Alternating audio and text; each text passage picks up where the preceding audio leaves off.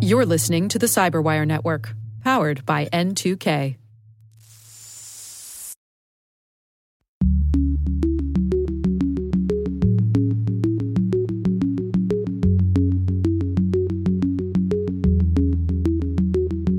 We are seeing an increase in regulation of the internet, and some of that regulation is justified, some of it is not.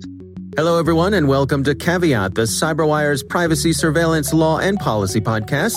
I'm Dave Bittner, and joining me is my co host, Ben Yelin from the University of Maryland Center for Health and Homeland Security. Hello, Ben. Hello, Dave. On this week's show, Ben describes a class action suit against Google alleging the sale of personal data. I've got the story of a prison surveillance company keeping tabs on people outside the prison walls. And later in the show, Konstantinos Komaitis from the nonprofit Internet Society on the unintended consequences of uninformed online regulatory policies. While this show covers legal topics and Ben is a lawyer, the views expressed do not constitute legal advice. For official legal advice on any of the topics we cover, please contact your attorney. With over 8,000 threat hunters analyzing over 65 trillion signals daily, Microsoft works tirelessly with the federal government to keep our nation's data secure. This 30 year plus partnership is driving mission innovation that is secure by design. Whether optimizing your existing defenses or tackling advanced threats with AI, Microsoft gives you the intelligence and the automation you need to defend at mission scale. Let's work together to stay ahead of emerging threats and secure your mission anywhere. Learn more at aka.ms slash fedcyber. That's aka.ms slash fedcyber.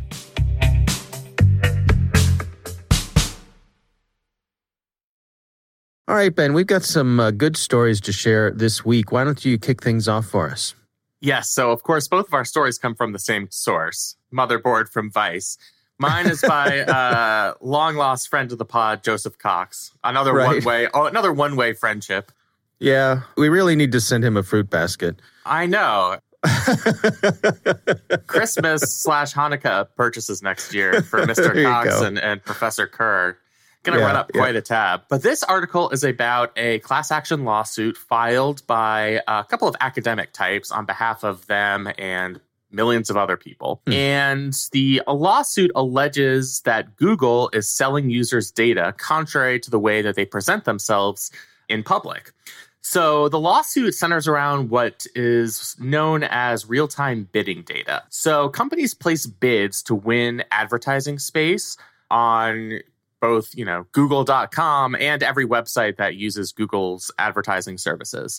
So it's expensive and valuable to get that space during people's web browsing sessions.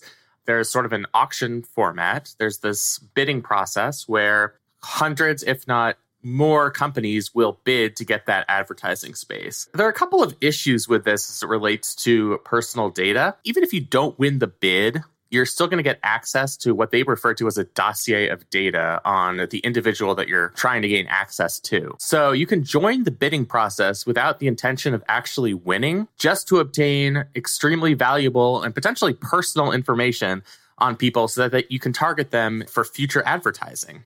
Right. Let, let me just pause for a second, back up and, and sort of explain it the way I understand it, just for a point of, of clarity, that basically Google has this service where they reach out to these advertisers and they say, Hey, I got a slot on this website. Uh, and the person viewing this website has all of these attributes. Right. They live in this country. They make this amount of money. They have these uh, religious affiliations. They have these medical conditions. They may be married. They may be divorced. There, there are thousands of I believe Google calls them verticals that they slot you into. And they send all that information about the potential person to put the ad in front of to the person who's bidding, to the organization that's bidding, and they say, This is what we got. Are you interested? And the bidders respond and say, Oh, yeah, that's exactly who I want to put my message in front of. And they make a bid and all this happens in milliseconds. It's all automated. Right. Um, There's that little but, guy behind the screen constantly right. like, ooh, I really want this Dave yeah, Bittner no, guy. It's not, yeah. Right. It's not like the the stock market or something. You know, I mean, where you see a bunch of people on the the floor of the, even though I mean that's mostly automated these days too. So it happens in the blink of an eye, literally.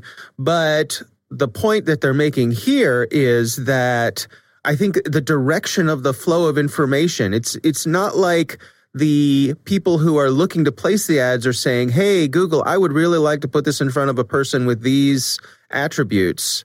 And then Google says, "Oh yeah, I got one of those." And and then that's how it happens. No, Google goes out with the attributes and says, "Hey, I've got a person and they've got all these attributes including their IP address, yep. right? Uh, location information, and that's how it works. So continue, Ben. so yeah, that gives you an idea of how uh, all of these companies are collecting what they call bid stream data, and the number of companies collecting this data it's potentially hundreds or thousands. Because, like I said. There are companies that join these bidding wars with no intention of winning. They just want to get a bite uh, out of this apple. Right. They're vacuuming up that user information, that surveillance information. Exactly. So maybe one of the big companies is going to win the actual advertising slot, but another company might enter and then obtain your data, your IP address, your location information, and maybe sell that to you know a local law enforcement department in your area or the federal mm-hmm. government the department of defense so there's certainly the potential here for abuse and that's the basis of this lawsuit. It's being filed in the Northern District of California, so it's a federal court. And it's a class action lawsuit, meaning you're going to have to have a class of plaintiffs that's similarly situated. And this is sort of your perfect class action case. Uh, hmm. Because since we know this is automated and we know that we're talking about a universe of millions of people who have these little dossiers compiled about them and sent to these companies, the facts are really identical as it relates to all plaintiffs. Usually, when you're talking about class action suits, the big first hurdle is can you find enough plaintiffs that are similarly situated? Because companies have been successful in lobbying Congress and the courts to make it very hard to file class action suits. So this case has an advantage, I think, over uh, other class action suits. In terms of the merits, they are alleging violations of a bunch of different statutes, including California's unfair uh, commercial practices statute, the implied covenant of fair dealing, a potential invasion of the California constitutional, breach of confidence, all of these things that imply basically fraud on the part of Google because they present themselves as we do not sell your data. And right.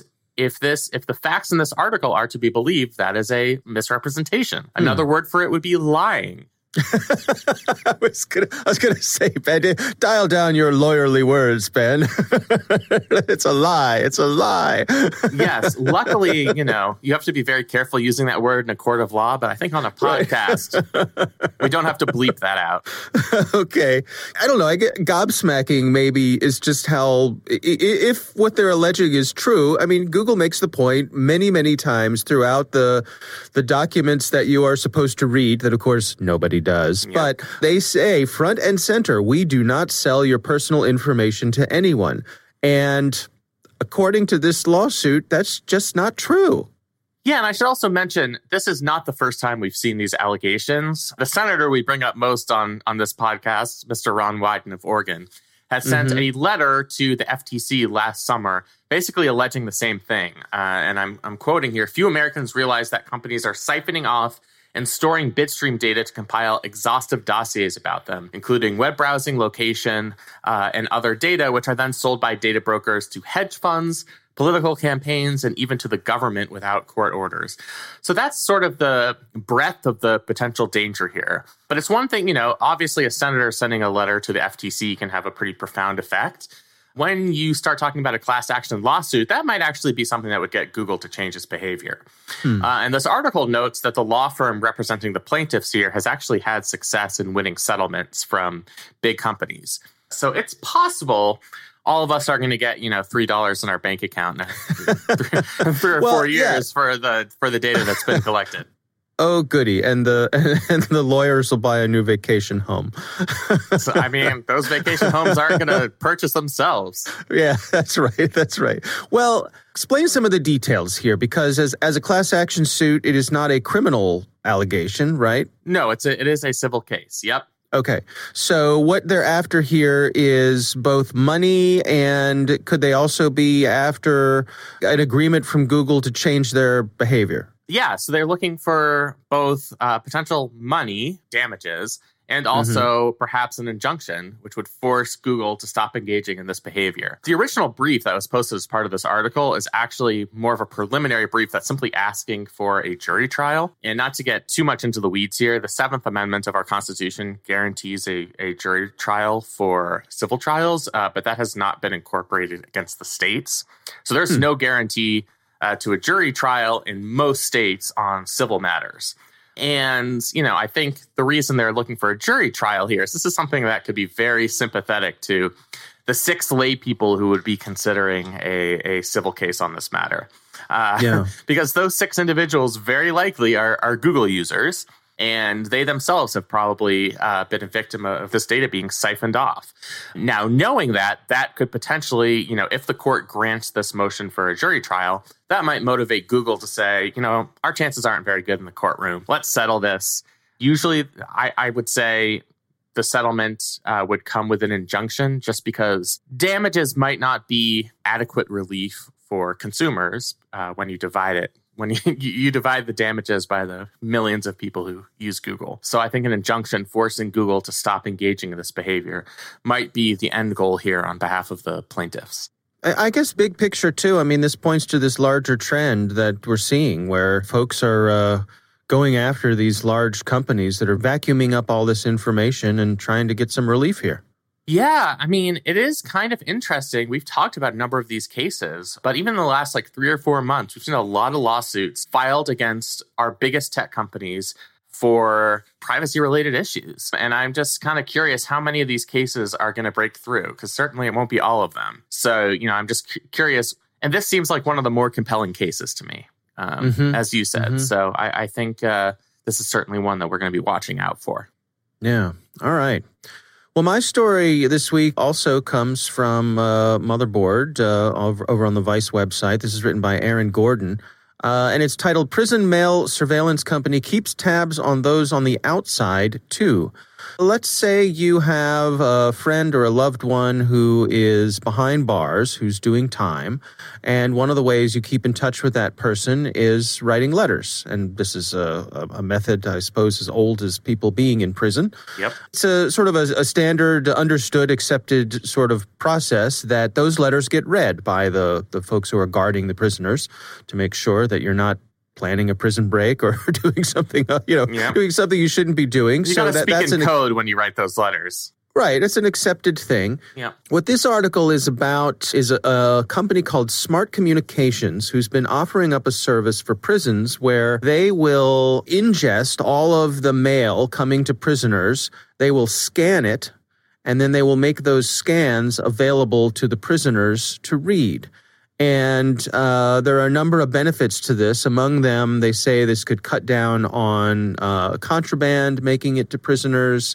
Um, evidently, there was a, a story about, uh, I guess, folks. It, it's sort of funny. They mentioned it in this article. Folks trying to, I guess, embed the paper with cannabis, you know, yeah. like THC and things like that. It, it, seems like maybe that story's been debunked, so there might not be something to that. But but it's the kind of thing that you could see. If someone were able to do that, okay, not not having the actual paper get to them might, might have some value, but the other thing that this company is claiming to do, and I should mention in this article, uh, they they got their hands on a proposal from Smart Communications to, I believe it was the Virginia Department of Corrections. Yes, and they would scan all of this information, but also analyze it, uh, do you know OCR on it, and put everything in a database. So every letter that gets written, you know, who wrote it, where it came from, how frequently it was, the contents of it, all are now searchable.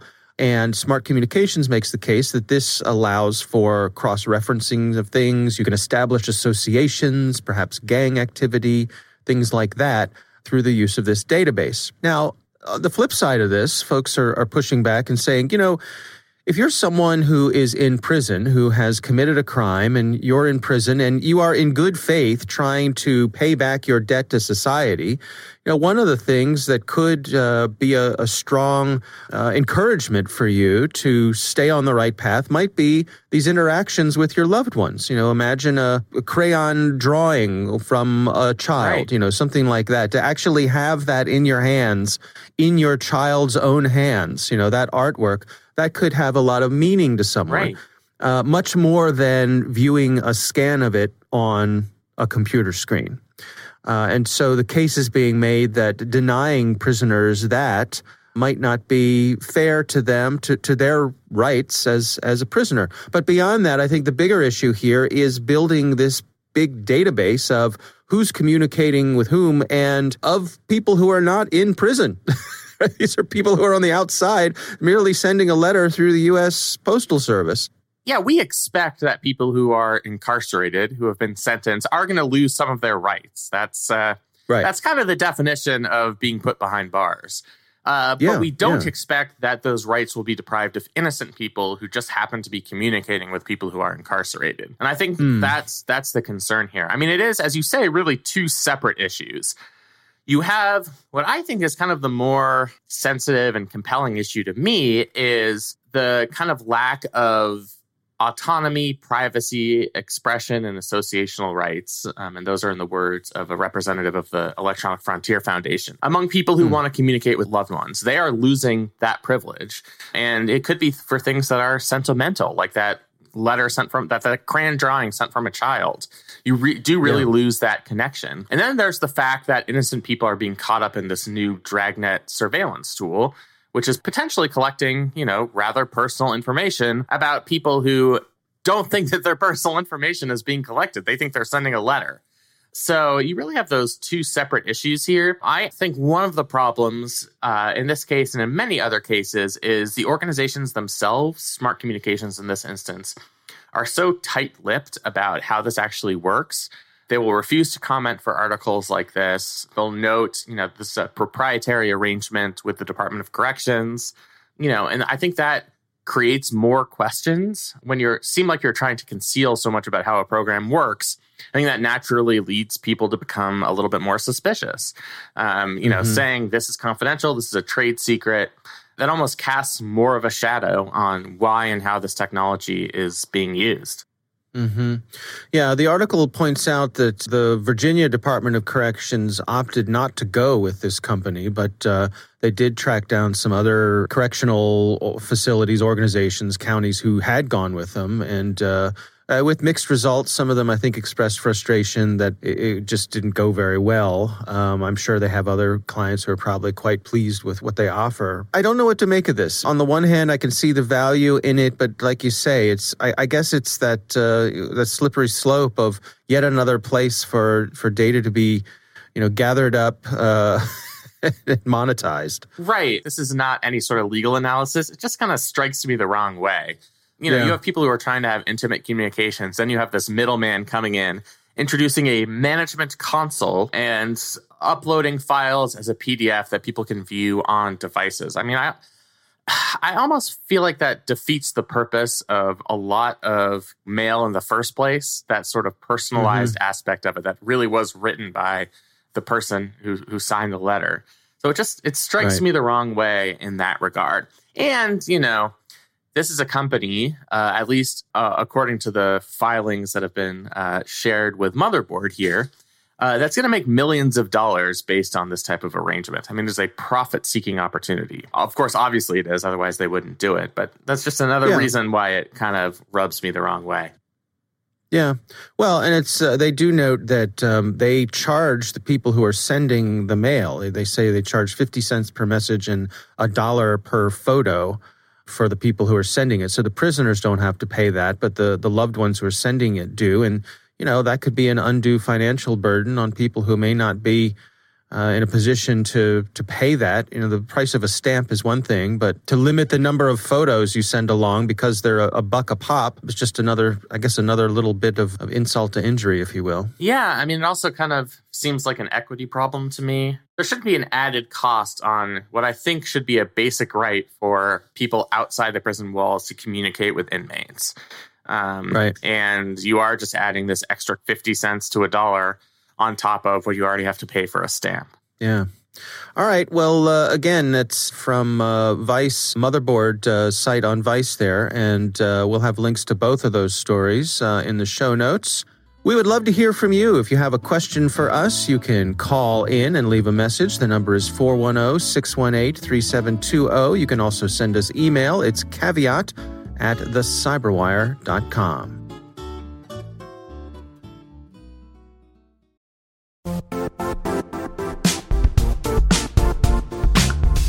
Don't struggle to align your organization's cybersecurity with business risk.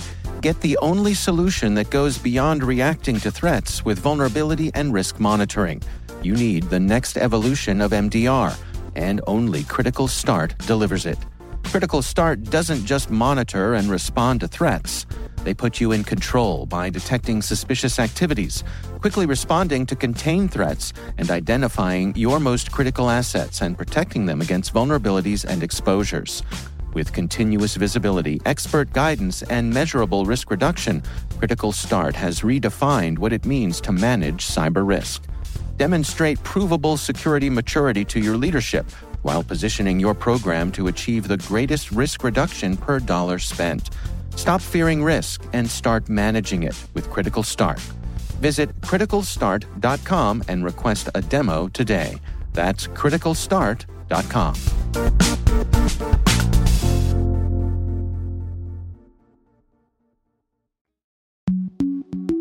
Ben, I recently had the pleasure of speaking with Konstantinos Komaitis. He's from a nonprofit called the Internet Society. Uh, and our uh, discussion focused on unintended consequences of online regulatory policies. Here's my conversation with Konstantinos Komaitis. I think the conversation uh, regarding regulation of the internet has changed dramatically over the past few years, and uh, I would predict that it's going to continue changing over the next few years. What I mean by that is that, you know, 25, 30 years ago, when the internet emerged as a, a technology with great potential, if you remember, a regulation or any discussion of regulation was a little bit of an anathema we have John Perry Barlow's, of course, Declaration of Independence, because the internet was seen as this tool that is somewhat untouchable from all the bad and evils uh, of the world. Over the years, because the internet evolved, societies evolved, the nation state has changed, and a lot of geopolitical shifts have also taken place, we are seeing an increase in regulation of the internet. And some of that regulation is justified, some of it is not. But it all comes down to this whole idea that the nation state actually starts uh, getting more involved in the internet. I think that is the main difference in comparison to how things used to be in the beginning.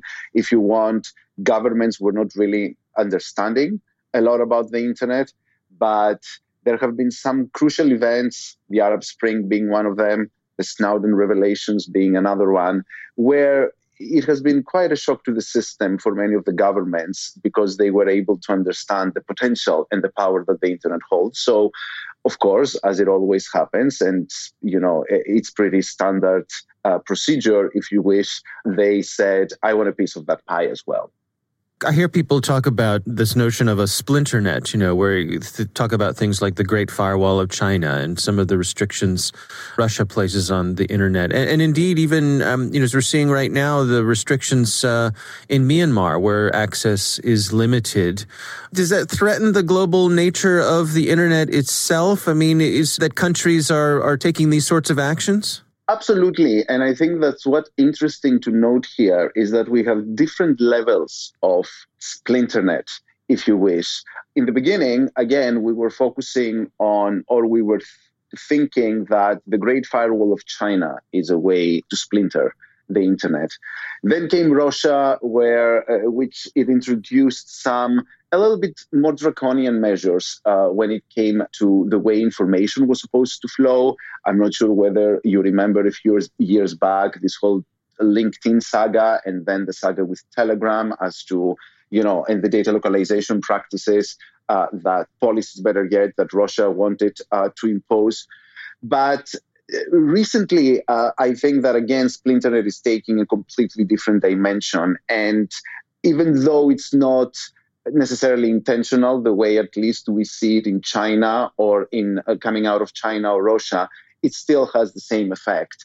A, regulation that is coming out of Europe uh, could potentially uh, become part of the problem vis-a-vis splintering the internet. The GDPR, for instance, is was a very good uh, and very well intentioned uh, regulation. The spirit of the law was absolutely great. It talked about privacy, talked about the ability of users to control their data. Who doesn't want that? We have been having this conversation for many years.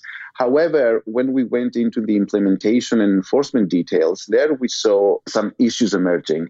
And one of those issues was the potential fragmentation that it caused to the internet simply because some websites that decided not to comply with the GDPR, which meant that they're not resolvable in Europe.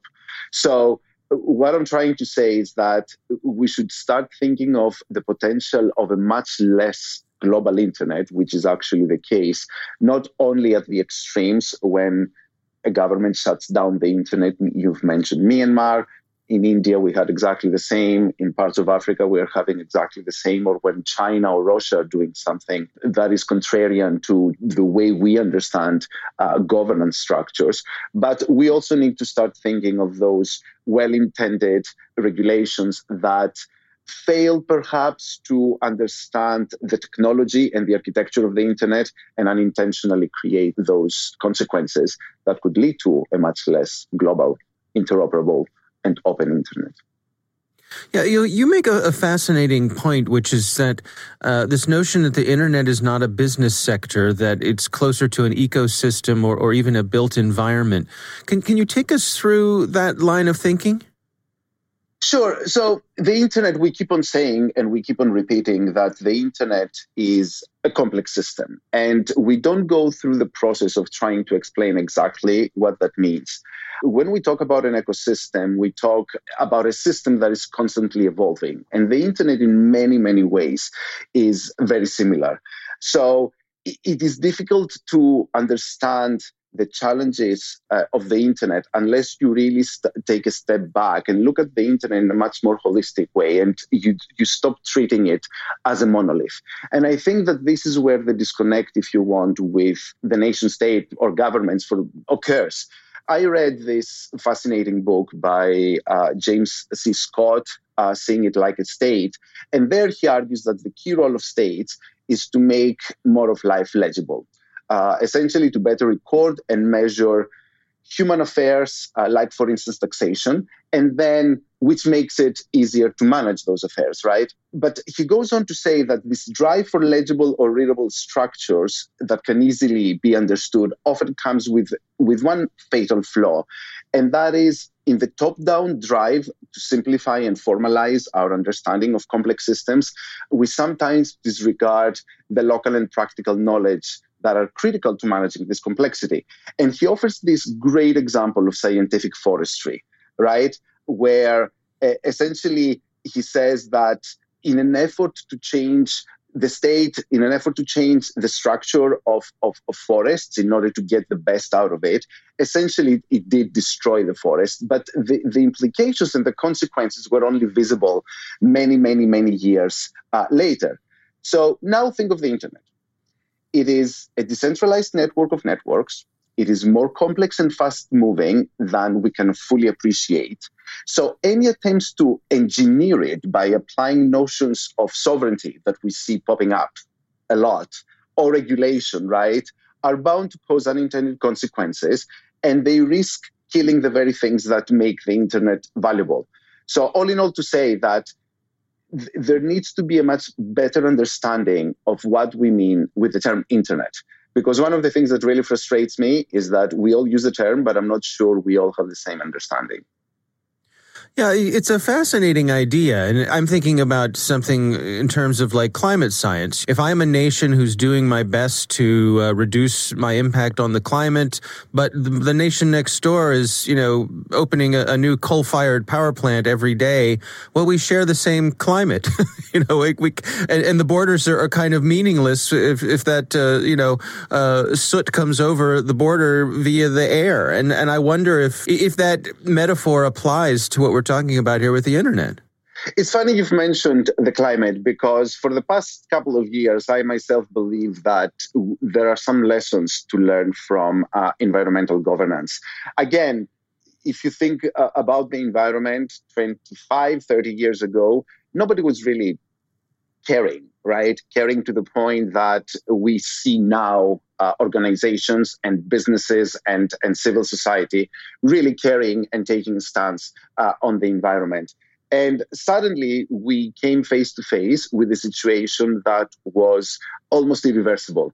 So we all came together, collaboration became key, a clear understanding of what climate change in the environment means also became key.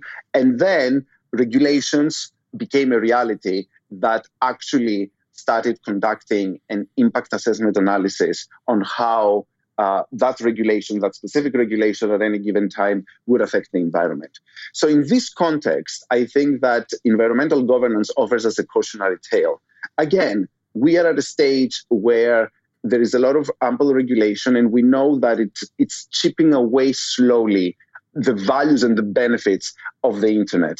One of the things that uh, I was told by some engineers, and it has really, really stuck with me, was that if the internet is going to die, it's not going to die of one cat. It's going to die of a thousand cats. And, uh, and this is where we are headed in some ways, right? There is this wave of regulation uh, that is constantly happening around the world. And in many, and in some ways, there is even a regulatory competition amongst governments. If this trend continues without us reaching consensus, right, on how best to collaborate and under what principles and under what values we want to collaborate, things might be irreversible. So it is important as we move forward, because this regulatory activity is not going to end, of course.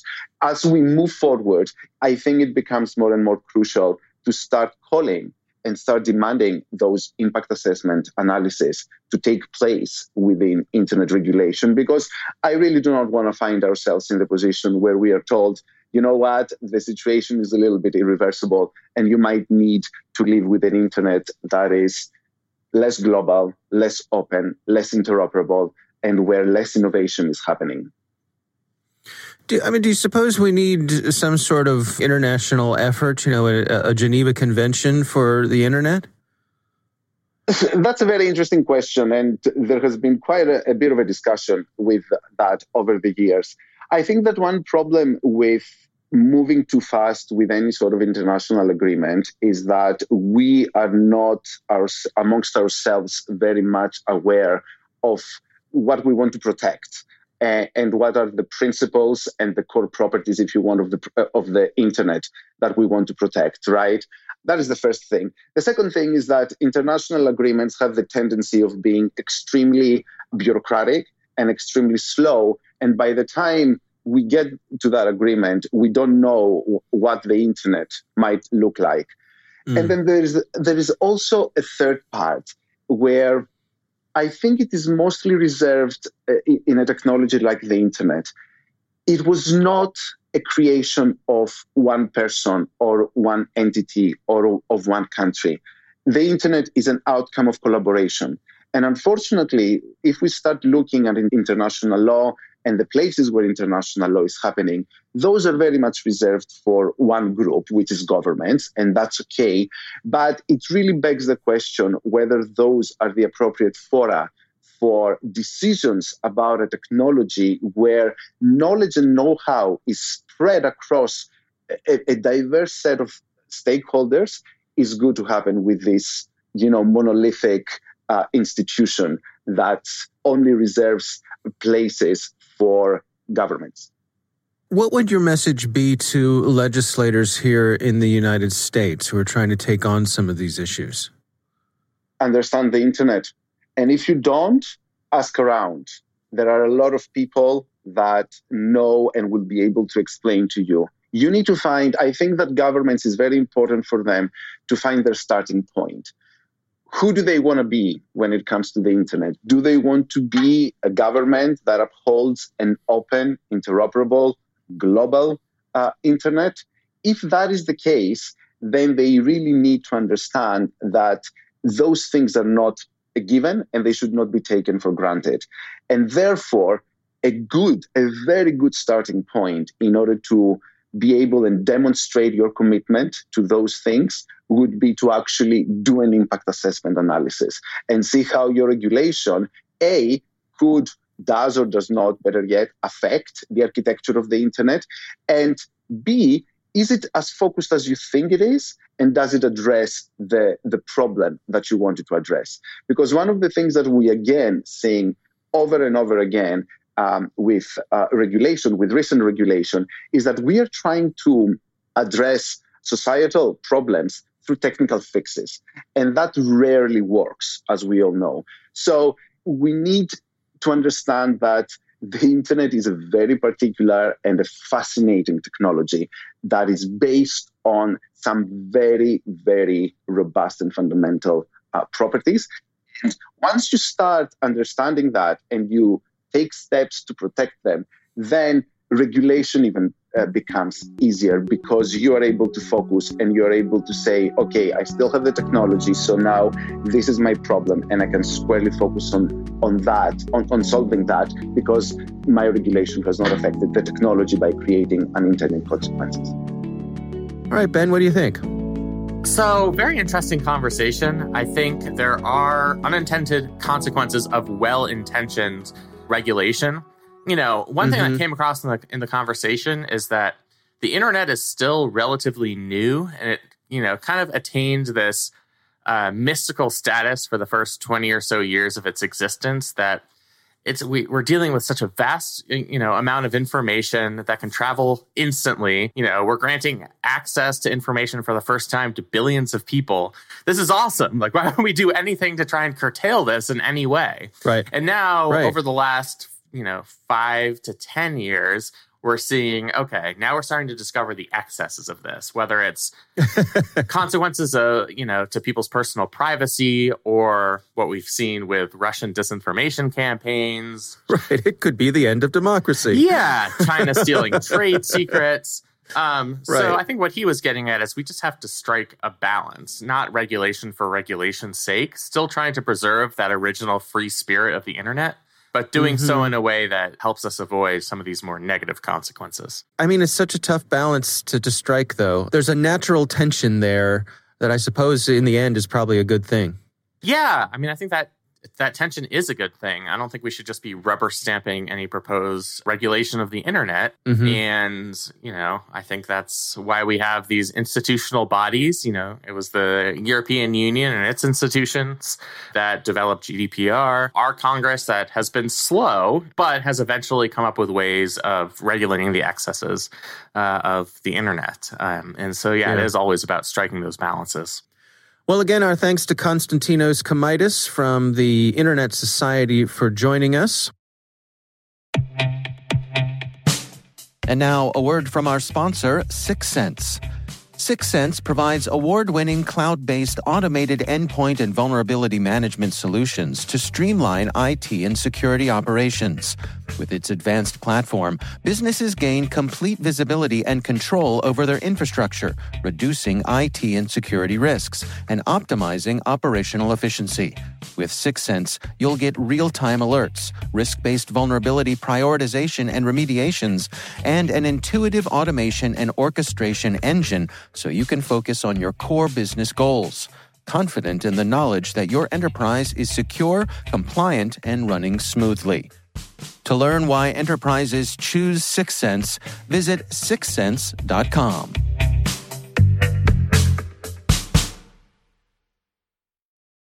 That is our show. We want to thank all of you for listening. The Caveat podcast is proudly produced in Maryland at the startup studios of DataTribe, where they're co building the next generation of cybersecurity teams and technologies. Our senior producer is Jennifer Eiben. Our executive editor is Peter Kilpe. I'm Dave Bittner.